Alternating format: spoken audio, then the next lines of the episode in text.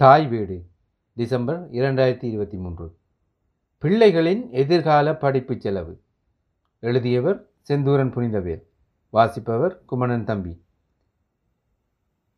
தந்தை மகட்காற்றும் நன்றி அவையத்து முந்தி இருப்பச் செயல் என்றார் ஐயன் வள்ளுவன் தனது குரட்பாவில். இதுவே அனைத்து பெற்றோர்களதும் தனியாத தாகமாகும்.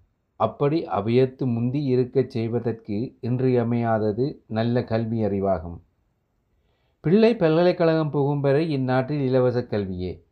கல்லூரி படிப்பு முடித்து பல்கலைக்கழகம் தொழிற்கல்வி தொழில் போன்றவற்றை கேட்பதற்கு அதாவது பிள்ளைகளுடைய கனவையும் பெற்றோருடைய ஆசையையும் நிறைவு செய்ய பிள்ளைகளின் கல்விக்காக பெரும் தொகை பணம் செலவு செய்ய வேண்டி வரும். பெரும் தொகையான கனடிய இளையவர்களுக்கு ஸ்டூடெண்ட் டெப்ட் எனப்படும் மாணவ கடன் ஒரு பெரும் தடைக்கல்லாக அமைகின்றது. அவர்களின் முன்னேற்றத்திற்கும் மகிழ்ச்சிக்கும் இது தடையாக இருப்பதை காணலாம். கனடிய தேசிய அரசாங்கத்திற்கு கல்வி கடனாக இளையவர்கள் இரண்டாயிரத்தி இருபதாம் ஆண்டில் கொடுக்க வேண்டிய தொகை இருபத்தி இரண்டு தசம் மூன்று பில்லியன் டாலர்களாகும். கனடாவில் கல்வி கடனாக ஓர் இளையவர் குறைந்தது இருபத்தி எட்டு ஆயிரம் டாலர்கள் கடனாகவும் தொழில் கல்வி தகமை பெறுபவர் பதினைந்து ஆயிரம் டாலர் அளவில் கடனாகவும் கொண்டுள்ளதை பொதுவாக காணக்கூடியதாய் உள்ளது. இவற்றை வட்டியும் முதலுமாக மீளச் செலுத்துவதற்கு அன்னளவாக பதினைந்து வருடங்கள் செலவாகின்றன. இளமை காலம் முழுவதும் கடன்பட்டார் நெஞ்சமாக கலங்கி முதுமையில் தான் வாழை தரப்படுவார்கள் ஆர்இஎஸ்பி எனப்படும் பட்டயப்படுத்திய கல்வி சேமிப்பு திட்டம் ஒரு சிறந்த சேமிப்பு வழியாகும். பிள்ளை பதினேழு வயதாகும் வரையில் சேமிப்பில் இருபது வீதம் அரசாங்கத்தால் மீள்தரப்படும் இத்தொகை வருடம் ஒன்றிற்கு இரண்டாயிரத்து ஐநூறு டாலர்களுக்கு மிஞ்சக்கூடாது. சிஇஎஸ்ஜி எனும் கனடிய கல்வி சேமிப்பு கொடுப்பனவு ஒரு குழந்தைக்கு ஏழாயிரத்தி இருநூறு டாலர் வரை கொடுக்கும். எல்லோருடைய மனதிலும் எழும் ஒரு முக்கிய வினா தற்போது எவ்வளவு பணத்தை பெற்றோர் சேமிக்க வேண்டும் என்பதே.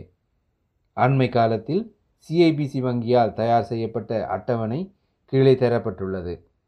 கனடிய பிரஜைகளுக்கும் நிரந்தர பதிவாளர்களுக்கும் கற்கும் செலவு இரண்டாயிரத்து ஐநூறுக்கும் பதினோராயிரத்தி நானூறுக்கும் இடைப்பட்ட தொகையாகும்.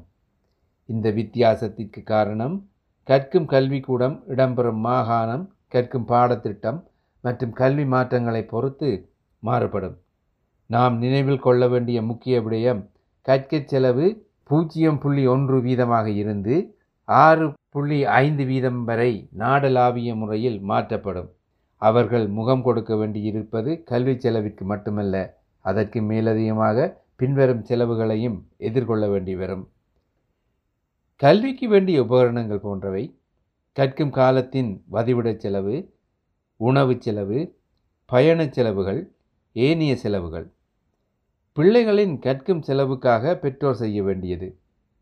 இது ஒரு பன்முகப்பட்ட செலவினமாகையால் அதற்காக ஒன்றாரியோ அரசாங்கத்தால் ஒரு கணிய திட்டத்தை வகுத்துள்ளார்கள். இதற்கு தகுதியான ஒரு நிதி ஆலோசகரின் அறிவுரையை பெறுவது சிறந்ததாகும். இதனை இதனால் இவன் முடிக்கும் என்றாய்ந்து அதனை அவன் கண்விடல் வாழையடி வாழையாக வாழ்க வளமுடன்.